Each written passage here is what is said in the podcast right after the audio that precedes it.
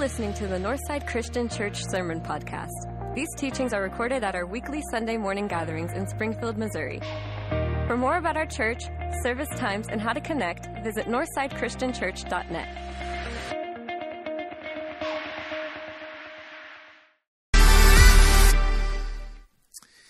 Well, I'm glad uh, to have tech support. No kidding. this is great. It was a little, a little awkward the way I was standing for the as the lights came up when I. no, no, it's all right. Uh, no, it's great. Hey, I'm glad uh, this morning that we've got Josh Howard and his family with us, Lashi and the kids. Uh, I, I wanted to introduce them to you, um, and uh, and then we'll pray for Josh as he uh, gives our message today. He'll be preaching for us. Um, Josh uh, married up. Can I put it that way? He Way- married way up. He married up uh, by coming into uh, the Lal family. And so uh, Lashi is the daughter of Dr. Ajay and Indu Lal. These are workers in central India that Northside has supported for a lot of years. And you're going to hear more about that here in just a little bit. But um, they uh, have worked together uh, in central India for 15 plus years. And uh, it's just been a, joy for us to connect with them in that regard. But more specifically, in the last two years, uh, Northside is connected with Josh uh, because it was really uh, almost two years ago where you and I had connected over a Zoom meeting as you were talking to me about disciple making movement practices. And we got about halfway through that conversation, and I went, I think I need to record this. Do you care if I record this? And then I'm going to send it on to Wayne.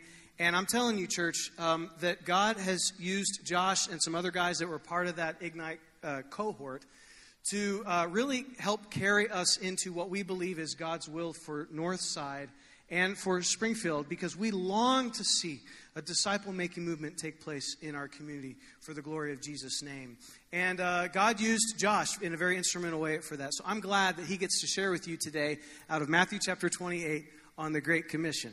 Uh, and so uh, we're just going to pray for him, but know that whenever you give your offerings to the Lord, as an act of worship, whether that's online um, or if you give it in the black boxes around the room. When that happens, part of that gift goes to further kingdom work all over the globe, and that includes in central India to see disciple making movements take place there, and as well as even here locally. And we're seeing it happen, we're hearing the stories, it's amazing. And uh, so I praise the Lord for you, Josh. And so glad to call you brother and serve alongside in kingdom work with you. Church, let's join together in prayer. Can we Okay. call them up for the prayer? Yes, by all means. If you would have the family come on up here, guys. Come, Come on We're up going to here pray real quick so they the can Lord's see you. blessing over the entire Howard clan here. Come, come. All right. I want you guys to meet the family too, so that way you can see them. Come, guys. Come And actually, they, you guys got into Springfield Friday night, and uh, so uh, in your stateside visit here, and got to go to Fantastic Caverns yesterday. First time for the kids to be in a cave. So that's kind of cool. And scary uh, at times, uh, but cool. So this is Lashi and the kids here. So I just I would love to pray the Lord's blessing over you all. Thank you. Yeah. God, we are so honored to, um, uh, to be your children, to belong to you, that you put a name on us. It's your name. I want to thank you that you also uh, give us work to do, and that we can pull up alongside of Jesus and we can do kingdom work. We can make an impact. We can do our part. Thank you for the way that Josh and his family. Um, have faithfully been doing their part. I pray that you would continue to bless them to that end, that they would continue to be blessed with faithfulness, they would continue to be blessed with power to do hard work in a hard place. I also pray um, that you would guard them. And even as we'll hear in a little bit, um, you have not guarded them from all trouble, but you have been their guard through trouble. We pray that um, you would use them in such a powerful way that would glorify Christ in central India and give the devil fits. We pray that you would empower Josh right now for this good word, that you would fill him with your Holy Spirit. We pray that you would give us ears to hear, that you would give us minds to understand and open our own eyes that we would see that the fields are white, ready for a harvest. They're ready. We don't want to miss it. Thank you for this precious family. Thank you for the good things you're doing through them. Bless Josh now as he preaches, and we pray all this in the powerful name of Jesus. And all God's people said, Amen. Church, can we welcome this family today? Thank, thank you, guys. guys. Thank you so much. Thank you. Love you guys. Say thank you. As Corey said, you can tell that I married way, way up. I pretty regularly get people say, How did a guy like you get a girl like that? I don't know that that's a compliment. To me, it's a compliment to my wife. But uh, I always say she's the Princess Jasmine, I'm the street rat Aladdin. That's just the way it goes. So, um, kids, baby, so good to have you guys here. Love you and, and so thankful for all you guys. Um, so, this morning, guys, before I get into the message, I really want to give a quick update of what God has been doing in India. And, and let me tell you something the, the last year has by far been the most difficult year um, that our ministry has ever seen. It's also been the most difficult year that our family has seen in the last 15 years since I've been there. But as we see all over the world and throughout church history, as persecution increases, the kingdom of God spreads more rapidly. And so we have seen the most fruitful year in the last year that we've ever seen as well. And so it's crazy how, as one increases, the other also increases. Um, back in November and December, our family had to go underground for several weeks. Uh, my father in law, uh, my wife's dad, had a warrant out for his arrest. Uh, it was all false charges. It was because of his Christian faith, and they came against him and our family. And so we all had to go and move from place to place to place every couple of days. It was crazy. Um, but I was so proud of my kids, of my wife, just the way they went through that with boldness and strength. And um, it was a tough season. But by God's grace, uh, God protected us. As Corey said, uh, my father in law actually has a message that he preaches where he talks about how God did not save Shadrach and Meshach and Abednego from the fire, but he saved them in the fire. He didn't save Daniel from the lion's den, but while, they, while he was in the lion's den. He didn't save Peter and John from going to prison, he saved them while they were in prison and we have encountered that as our family. He may not have saved us from going through the problems, but He saved us in the midst of them. And uh, it was unbelievable to see God's hand of protection and guidance through that season. And so I thank you for your prayers. Um, but let me tell you this like I said, even though uh, we went through difficulty, we've also seen the most fruitful season of our lives. My wife leads a children's home in India. She started it when she was 20. I'm so proud of her. Uh, again, she's beautiful on the inside and, and out in, in incredible ways. Um, and so that's the work that she leads. About eight and a half years ago, I started a branch of our ministry called Ignites, where we really wanted to shift from addition to multiplication, a very similar journey to what you guys are going on as a church right now. So we knew that we wanted to see the whole nation reach with the gospel, and we desperately needed to see disciples who make disciples and churches that start churches. About eight and a half years ago, we launched that. And guys, in the last eight and a half years, I want you to hear this. And, and honestly, I can't even believe it myself, some of the numbers I'm going to share with you right now. But in the last eight and a half years, we have now seen over 20,000 new churches started. New churches, 20,000 new churches. Like,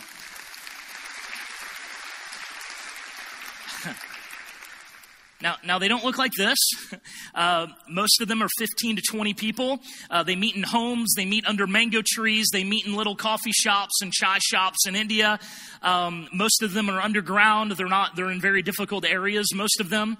But God is using everyday, ordinary disciples, not just leaders and big church planners and seminary graduates, but everyday, ordinary people to plant churches and multiply disciples. Last year alone, in the most difficult season of our lives, we saw over 8,000 churches planted last year, just in 2022, and 53,000 people came to Jesus.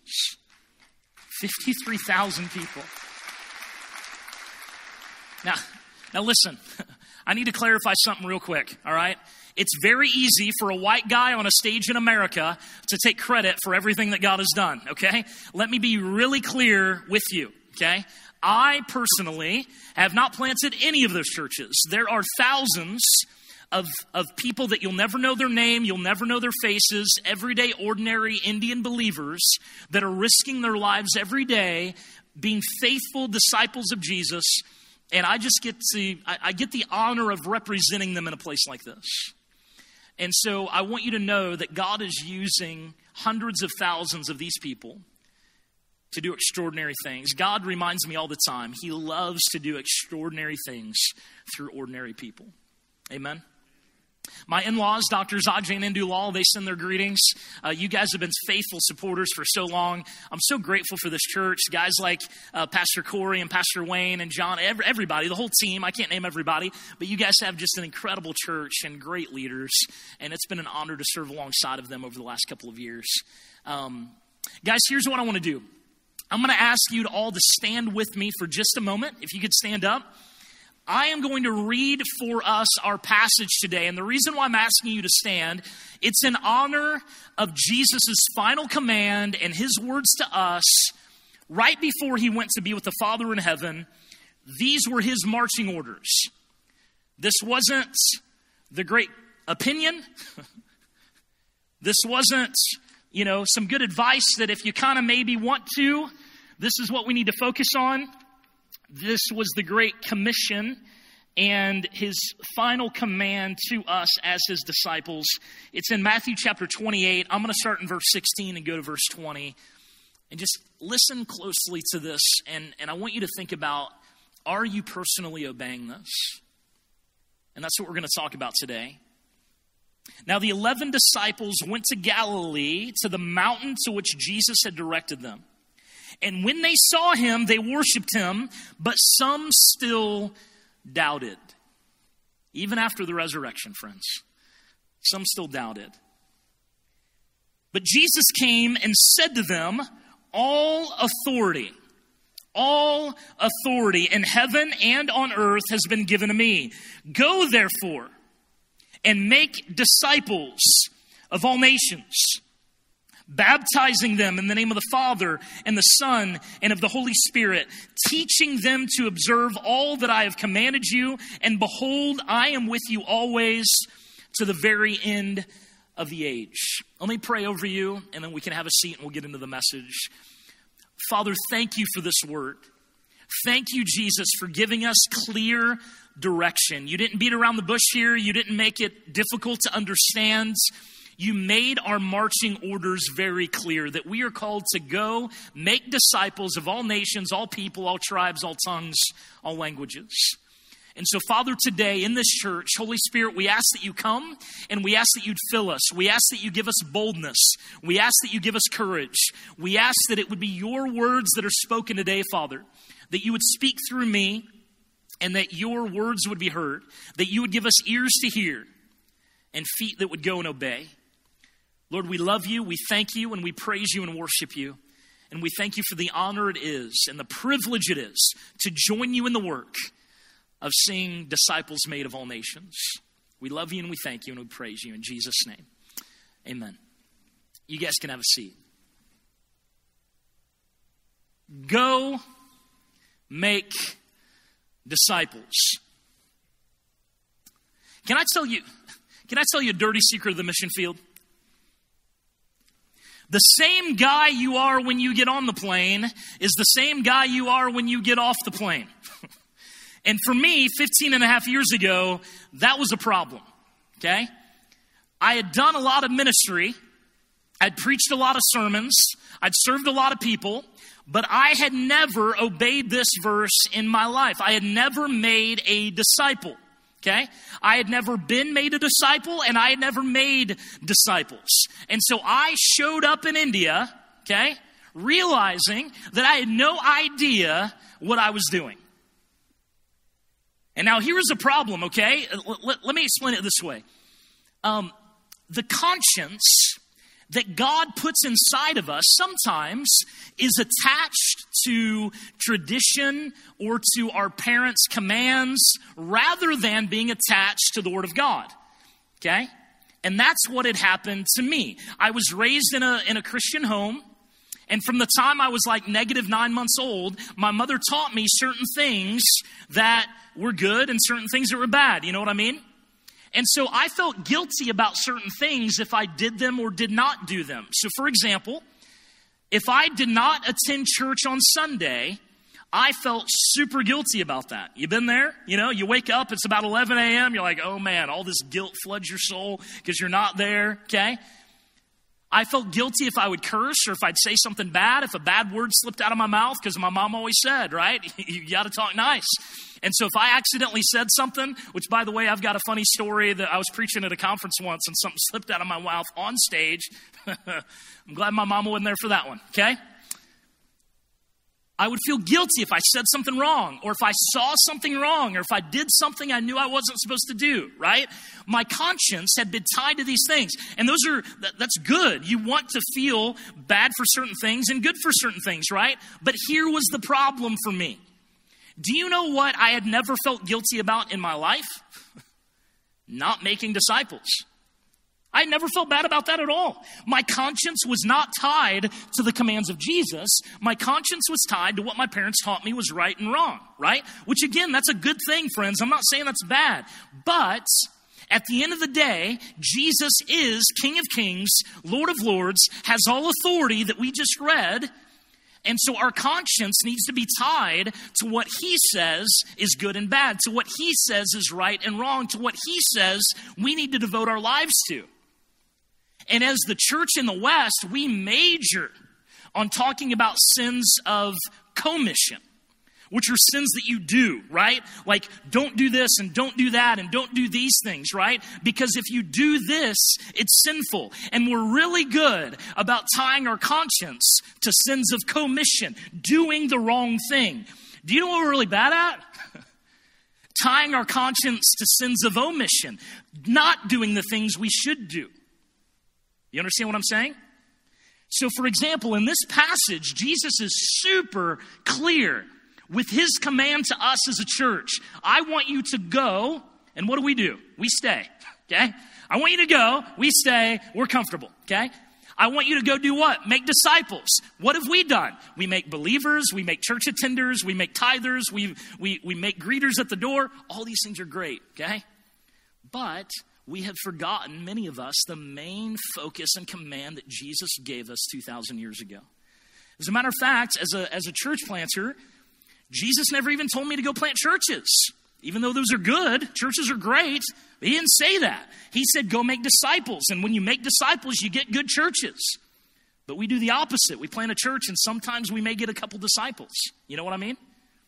And so for me, friends, 15 years ago, when I moved to India, I realized that number one, I had never made a disciple in my life, and my conscience was not tied to the Word of God. It was tied to many other things that were good things, but just not to Him. Number two, and this was a bigger problem for me, not only had I never made a disciple, but I personally was not even a disciple worth reproducing anyway. Even if I wanted to go make disciples, my life was not being lived in such a way that if I, if people copied the way I was living, it would have been a good thing. It, I, I wasn't living that way. The last thing India needed 15 years ago was for a couple hundred Josh Howards to be running around. That's the last thing they needed. You can ask my wife. She'll tell you right now, today, that's the last thing they need, right? Let me ask you a question that God put on my heart many years ago. If everyone in this church prayed the way that you pray, fasted like you fast, shared the gospel as often as you share the gospel, love the way that you love, serve the way that you serve, talk the way you talk, love your spouse the way that you love your spouse, take care of your kids the way that you take care of your kids, right? Take care of their kids the way you take care of your kids. Would that be a good thing for this church or not? Would your city be miraculously transformed or horribly asleep? For me, 15 and a half years ago, friends, my life was not worth reproducing. I talked a good talk, but I did not walk a very good walk. And if people began to live like I lived, it would not have been a good thing for the church. And so, friends, as, as we're going to talk about going and making disciples, it's got to start right here in our own hearts and our own lives. Number one, are you a disciple worth reproducing? Are you a disciple worth spreading? Worth multiplying. Now, please do not hear me wrong, okay? I want to make something super clear right up front. What I am not saying is that your life needs to be perfect and all your ducks in a row before you start making disciples. That's not what I'm saying. As a matter of fact, you don't need to be all perfect and, and everything in line to start making disciples. You just need to be one or two steps ahead of the person behind you. That's it, okay? So do not hear me saying, oh, I've got to get everything perfect before I start doing anything. It's not what I'm saying. But what I am saying is, you've got to start now. What does your life look like? And do you look like Jesus? When I began to pick up this word when I moved to India, and I saw the Indian believers' lives, and I saw this book, when I looked at the Gospels in the book of Acts, I realized their lives looked quite a bit like what I saw in here. There's still failures and difficulties and things like that, but there was a lot of similarities between the life of Jesus, the life of the disciples, and the believers in India. But when I looked at my life compared to this book, it was very, very different. Okay? I mean, I was focused on what I wanted to do, what my dreams were, what my I was the king of my life, Jesus was not. Do you understand what I'm saying? That's a big question, friends, when we talk about disciple making and being a disciple. Is Jesus truly Lord and King of your life or not?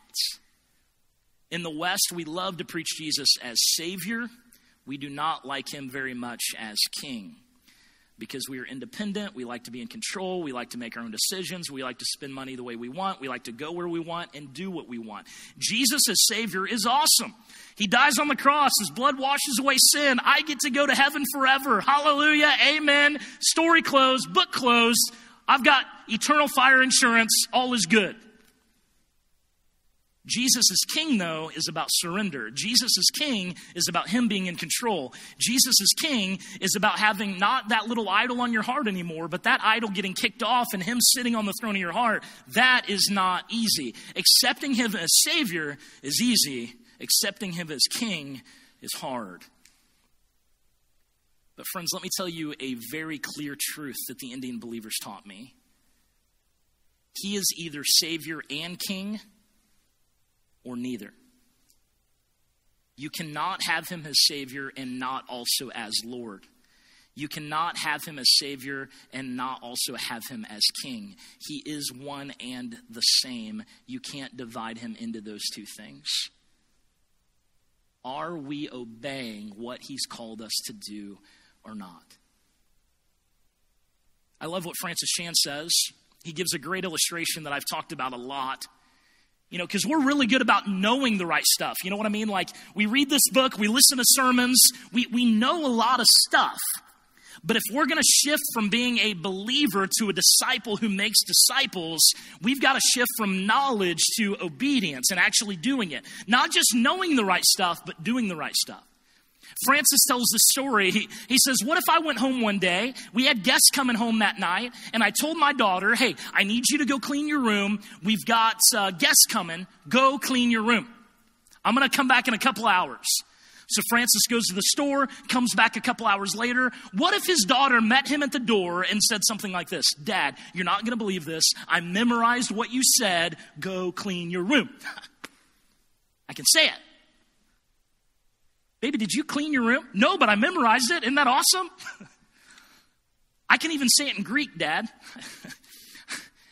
I don't care what you can say it in. How about you go do what I told you to do, right?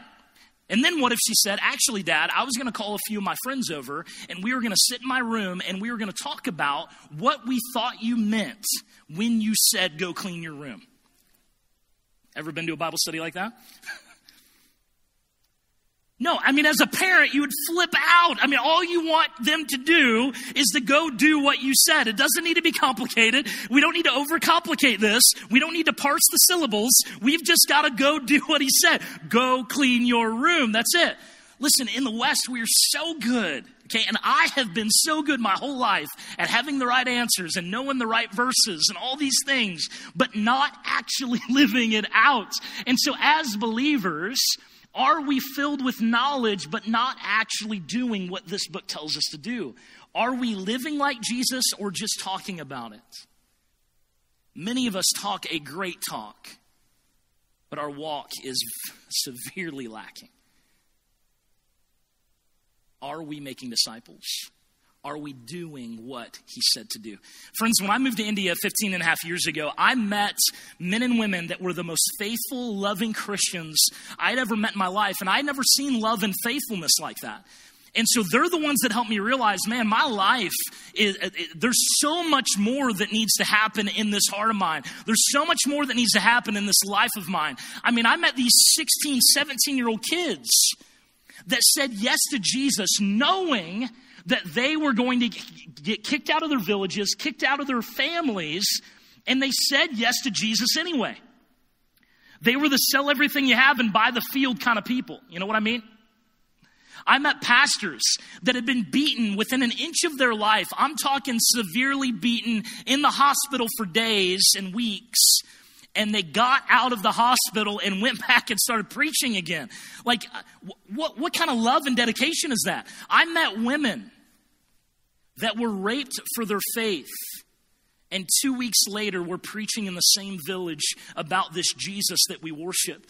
Friends, listen to me. I wish I could tell you story after story of what God has done through these Indian believers, but here's what I want you to hear, okay? When I met these men and women, I'd never seen love like that. I'd never seen faithfulness like that. I'd never seen boldness like that. And their love for Jesus made my love for Jesus look a whole lot more like liking Jesus. You get what, you get what I'm saying? So, for the first few years, I started, I was doing ministry, but I was learning a lot from these Indian believers about what it means to follow Jesus. I still have a long way to go. My life is still a mess in many different areas. My wife will be the first one to tell you. you can ask her later. But the Indian believers have changed my life. And as I've watched them and live with them, being dedicated and faithful to be a disciple who makes disciples. They have challenged me to be a better man, to be a better husband, to be a better father, and to live this life that God has called me to live. And friends, today I want to challenge you in that same way. Is your conscience tied to the Word of God or to, or to the traditions of men? And are you a disciple worth reproducing? Okay? But again, to start this process, I want you to know, okay? You don't have to be perfect. You just need to be a couple steps ahead. I have a mentor of mine that calls it duckling discipleship. Okay? And this is what he says. Picture, picture a mama duck and all of her little baby ducklings. Have you seen this, right? They're all in a single file line. The mama duck's up front leading the pack, and then every other little duckling is just waddling along behind. Here's the truth of that. The first little duckling is really the only one following the mama. Every other little duckling is just following the one right in front of it. You get what I'm saying? And so to make a disciple, you don't need to be mama duck with everything, you know, perfect. You just need to be the little duckling one or two steps ahead of the one behind you. That's it. Okay? We don't need to overcomplicate it. Do you know how to pray a little bit? You can teach somebody who's never prayed how to pray. Do you know how to read the Bible and study it a little bit? You can teach somebody how to study it a little bit. Do you know how to share your testimony? You can teach somebody else how to share their testimony. Do you know how to share a little gospel tool like the three circles that you guys use or something else? You can teach somebody else how to do that. That's what disciple making looks like, friends. It's just being the little duck a couple steps ahead. That's it. And if you don't believe me, I'm going to take the next few minutes to tell you a, a couple of stories from the New Testament about how God can use anybody in order to see this happen. The title of this message in the series that you're in is From This to That. It's talking about going from a traveler to a guide. A traveler to a guide. Now, a traveler, if you think about this, usually is really only concerned about them getting to the destination and probably enjoying the journey a little bit on the way. But a guide goes a little bit slower. They're constantly looking back, making sure everyone else is on the path, that they're safe and sound. They warn them of dangers ahead. That's what a guide does. That's what disciple making looks like. Now, when I first heard this guide thing, I thought, well, you know what, to be a guide, I mean, you've really had to do this path like hundreds of times and you need to know the final destination and all that. But then as I began to research, you really don't. You just need to know the you need to know the terrain a little bit. You need to make sure you're looking ahead and making sure everybody else is behind and you actually go slower than you would by yourself and and you just kind of continue to guide them along the path. That's it. And so right now guys, over the next few minutes as I talk about this, I'm going to show you a few people that immediately went from traveler in their life to guide to help other people. And here's the cool thing about being a disciple making guide people don't really need to follow you, you just got to point them to Jesus. That's it. Huh? you just got to point them to Jesus. Like Jesus is the one we're following. He's the mama duck. You know, I don't think he'd like that, but he's the mama duck. Okay? Sorry, Lord. you know? I'm sure I'll get to heaven and I'll be like, Josh, I didn't like that illustration very much, you know? anyway, he's the mama duck, okay? And we just got to point people to him. You guys know the Samaritan woman? You've heard this story, I'm sure. The woman at the well. You remember this? This woman was standing by herself. She was ashamed. The Bible says that she had had five husbands, and the man she was currently living with was not her husband. And back in those days, I mean, that was a huge, huge issue. Way, way, way bigger than it would be now. Some people still would frown upon that now, but back then it was like, I mean, game over. No one would even be around her or talk to her. She had so much shame, she had to go in the middle of the day to the well without any other women around. And there she was. Jesus begins to talk to her and give her hope. Jesus touches her life. He begins to share with her. He was not culturally even supposed to be talking to her in public, friends. It was, it, it was a horrible, horrible cultural faux pas of Jesus to talk to this woman. But Jesus will break any culture to bring in kingdom culture. He talks to her, he loves her, he encourages her. He begins to wipe away the shame. He begins to wipe away the pain. He begins to show her that everything's going to be okay. And then, do you know what happens? For her whole life, she had been a traveler. She had been worried about probably herself, feeling ashamed, feeling guilty, wondering what everybody was whispering about her as she walked on. She was on this journey of life alone. And then Jesus came along, radically transformed her life, and set her on a new path. And do you know what she did immediately? This woman ran into the village that she had been rejected by, that she had been pushed away from, ran into the village and started telling everybody, Come and see this Jesus who told me everything I'd ever done. Come and see him. What's she doing? As a guide now, she is pointing to the Savior and trying to get everybody to come along with her. Amen? And this woman radically tra- transforms her entire village. Nobody would have picked her, man. You know what I mean? Nobody would expected, would have expected that this was the woman that would have changed a village. But Jesus can use anybody. If you surrender your little life to Him, it's like the little boy of, you know, the, the fish and the bread. You know what I mean? He, he's got nothing, man. He can't feed thousands of people, but he offers it up to Jesus, and Jesus takes it and multiplies it. That's exactly what he did with this woman. This woman had nothing that that village would have wanted, but what she did have was an encounter with Jesus that she could point people to. You do too, friends. You do too. Offer that, those loaves and fishes up, man. Offer that broken life up, and Jesus will use it and transform multitudes with it. If God can use her, he can use you. Or what about the Gadarene demoniac in the book of Mark? You know the story? Jesus, remember he, he calmed a storm and then he got off the boat, and all of a sudden, there's this crazy naked guy that runs at him. Can you imagine? I mean, don't imagine that, okay? But but but seriously, like it's it's crazy. Like, uh, and by the way, if nobody would have picked this guy, are you serious? Like, if you're looking for your next elder at Northside, are you gonna pick the crazy naked homeless guy? Like, that's it's not who you're gonna go with. You know, it's not choice number one, maybe number two, but not number one. You know what I mean? Like, this guy, but Jesus saw something different. See, Jesus doesn't look at all the muck and the pain and the, and the brokenness. He looks past all of that to see a lost child of God that desperately needed his touch. Friends, do you know that one touch from Jesus can change everything? One word from his mouth changes everything. Amen?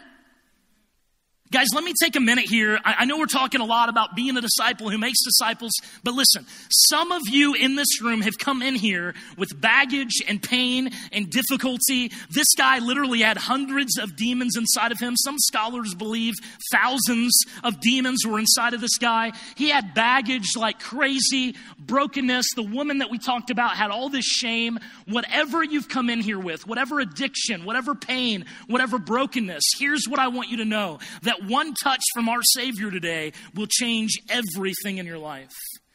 And that Savior is here in this room, and He's ready to touch you and set you free. So do not walk back out these doors with whatever baggage or brokenness you have.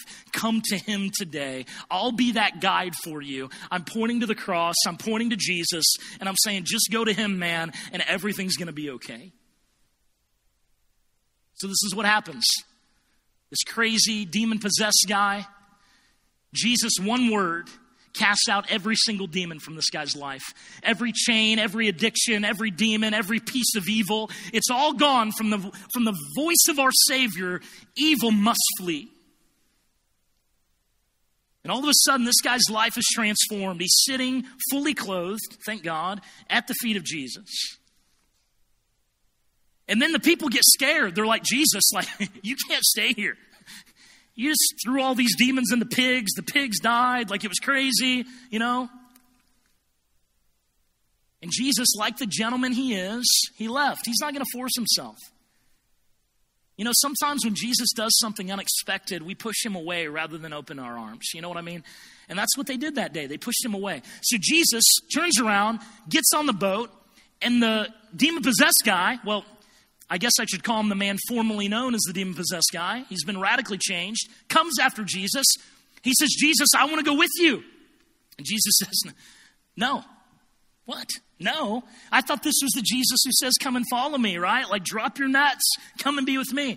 No, no, no. This is what Jesus says. He says, No, I want you to go back home. I want you to go to your family and your friends, and I want you to tell them what God has done for you today. Jesus takes him from a traveler, a broken, selfish traveler, to a guide who transforms lives for a living.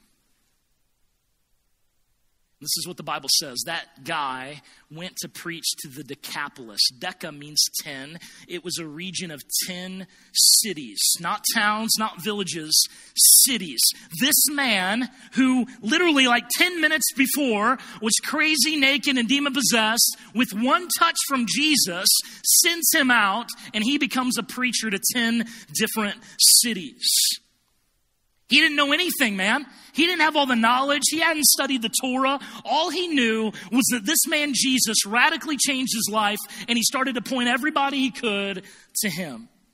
Amen?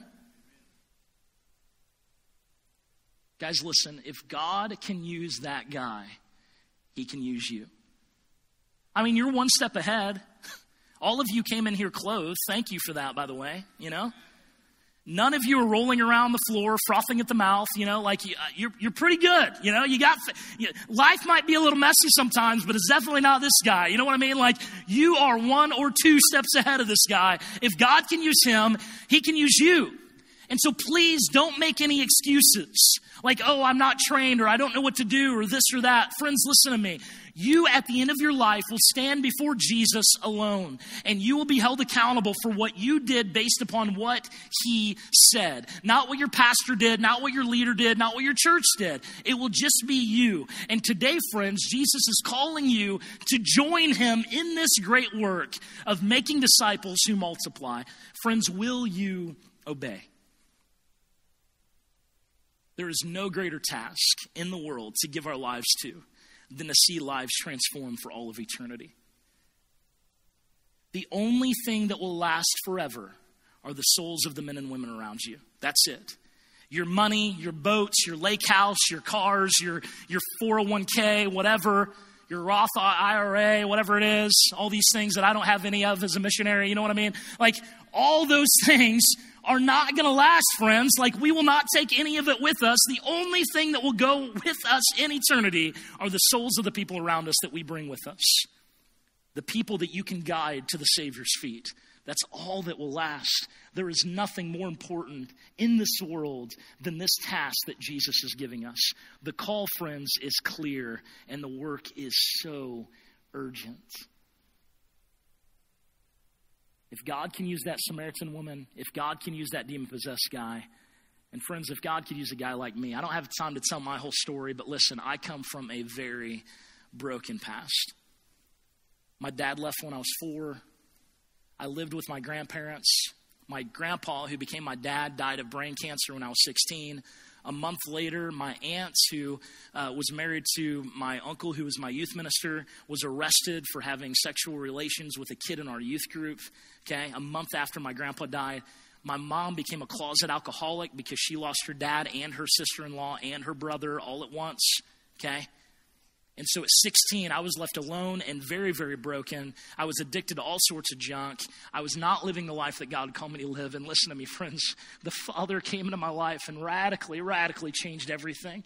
And he put me on a new with a new purpose. And now I can stand before you today talking about thousands of churches and thousands of people coming to Christ. And it's only because the Father God became the Father that I never had. And friends, if God can use me out of that broken mess, I know that he can use you. If he can use that Samaritan woman with all of her shame, he can use you. And if God can use that demon possessed guy with literally thousands of demons inside of him, he can use you. Stop making excuses. It's time to live the life that God has called you to live. The day is now. The time is now. The harvest, friends, is ripe. Jesus promised us that the harvest is ripe, but the workers are few. There's not enough people going, there's plenty of people staying. Will you be a disciple who goes and makes disciples? Friends, I'm going to have the band come out in just a minute. And we're going to sing a song together. And I'm going to ask you to really look deep in your heart today. Are you a disciple who is making disciples? Are you obeying Jesus' final command to us to go? And friends, listen to me. I'm serious here. I don't care if you go across the street or across the ocean. There are people everywhere who desperately need the gospel. There are people right here in Springfield that if they heard a clear presentation of the gospel today, they would say yes. The harvest is ready, but the workers are so, so few. And so, friends, today, will you be the answer to God's call on the planet? Will you be a disciple who makes disciples? I'm going to pray over you right now, and then we're going to sing. And I'm going to ask if you want to make a decision today. I'm going to be over at the decision point with a few other people. Please come over there and surrender your life today as Jesus being King, Lord, and Savior of your life. And become a disciple worth multiplying. Become a disciple who makes more disciples. Let's pray, friends. Jesus, thank you for your call on our lives. Thank you for the amazing opportunity and privilege that you've given us to join you in the work of literally transforming lives. There is no greater work that we could give our lives to. And so, as we go to work, as we go to school, I pray that you would put your words on our lips, that you would give us your hands and your feet, and that we would be obedient to do what you've called us to do. That we wouldn't just talk about it anymore. We wouldn't just attend church, but we would be the church. We wouldn't just talk about your will, but we would fulfill your will on the planet. Lord, make us world changers, nation shakers. Light a fire in us that would spread so that every man, woman, and child has an opportunity to hear your word. I pray your boldness and courage over every man, woman, and child here. I pray that every chain of addiction would be broken and that you would bring healing and power to them right now in the name of Jesus. We pray. Amen. Thanks for joining us this morning, Northside. Before you go, make sure you check in and let us know you were here. Text the word check to 417 233 1200. If you want to respond to today's service, you can do that online through Decision Point. If you want to know more about baptism or becoming a member, you can request more info at northsidechristianchurch.net slash decision. This is also the place to find out about our life groups, find out what sort of service opportunities there are, or if you just need to get in touch with a minister. And if you're online, you probably use social media too. Make sure you're following along with Northside on our Facebook page, Instagram account, YouTube channel, or Twitter. We are glad that you chose to join us this morning. As we head out for the week, let's make sure we take the love of God with us. Take good care of each other, Northside.